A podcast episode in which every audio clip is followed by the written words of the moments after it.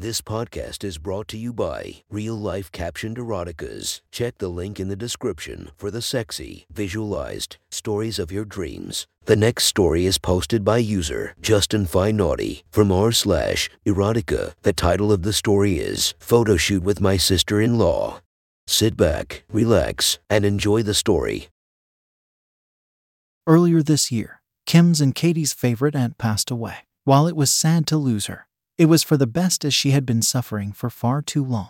Kim and Katie spent a lot of time with her over the past year, taking care of her and making sure she was comfortable. In her will, she left everything to my wife and Sil. She wasn't rich or anything, but she did leave them a nice old cottage in the country and all the knickknacks and collectibles that accumulate when you live in the same house for over 50 years. While we were cleaning up the place, we found a huge collection of vintage clothing.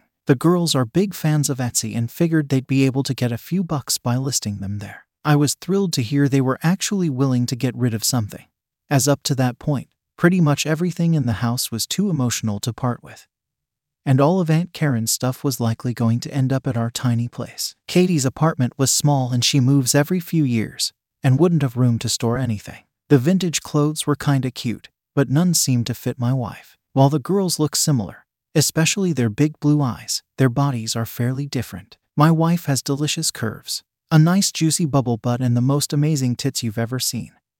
I'm truly a lucky man. My Sil has a more slender frame, tight and well toned. I've always thought my Sil was cute, but I prefer a more rounded body.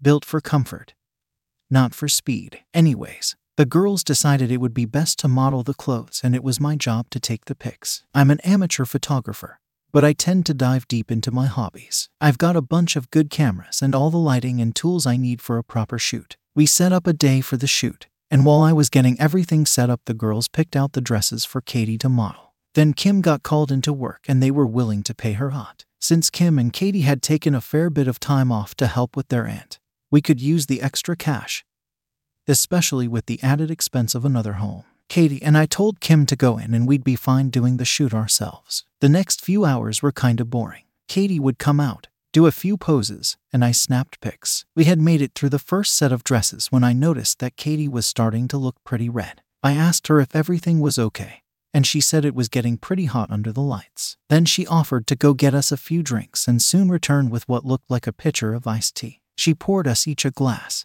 and I could smell the booze before I even got it to my lips. Long Island iced teas, delicious, but a quick way to get very wasted. I joked that she was trying to get me drunk to take advantage of me, and she just smirked. After our drink, she poured us each another and we got back to the shoot. It might have taken a while, but the dresses seemed to be getting shorter and lower.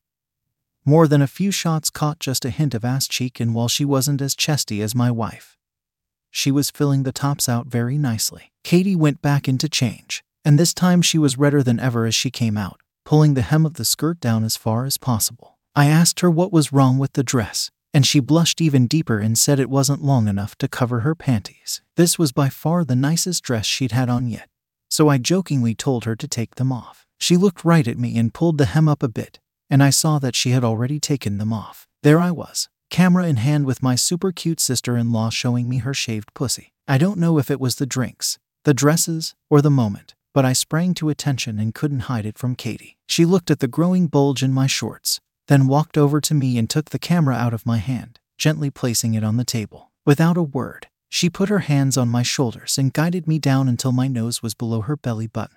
I was powerless at this point, so I licked my lips then hers, moving my tongue slowly up and down until her hard clit popped into my mouth. I sucked on it and she started to moan, so I slipped a finger inside her. If she was this tight against my finger, I wasn't sure I'd be able to get my cock into her. But I was definitely up for the challenge. I kept at her, enjoying her sweet taste and soft moans. She was much more vocal than my Kim, and it was making me harder and harder with every minute. She seemed to like what I was doing, as it didn't take long until she had her fingers deep in my hair, pushing me deeper into her pussy. I kept licking and then felt her body start to shake and shudder. She got even louder as she came, and then slowly quieted as the aftershocks ran through her. She pulled me up until we were nose to nose, then huskily whispered that she wanted my cock in her. I whipped down my shorts and pushed my throbbing head against her incredibly wet pussy. She pushed herself against me as I entered her, and you can't imagine how good it was to feel her tightness against my hard cock. I got a rhythm going, rocking into her slowly at first, then moving faster and faster. Katie was clawing at my back and squirming, urging me to go faster and harder. It didn't take long until I passed the point of no return, and after a few more strokes, I pulled out. Seconds before a huge stream of cum shot out of me and landed on her neck. Another jet flew, this time landing on her cheek and chin, and then a few more shots covered her belly. And that's when I heard the click of the camera. In a daze, I saw that on the other side of the lens was my wife. A huge smile on her face as she clicked pictures of me on top of Katie, who was sticky with our juices. I must have looked panicked, but Kim told me not to worry. They'd planned on this happening so I wouldn't kick up a fuss about keeping all the vintage clothing. While I'm not a fan of storing and moving boxes and boxes of junk, I'm pretty sure I'll have a smile on my face every time I see these vintage clothes. Especially the short one with all its stains. The night didn't stop there, but I will, for now. If you want to hear how they convinced me to move Katie into their aunt's place, rent free, let me know.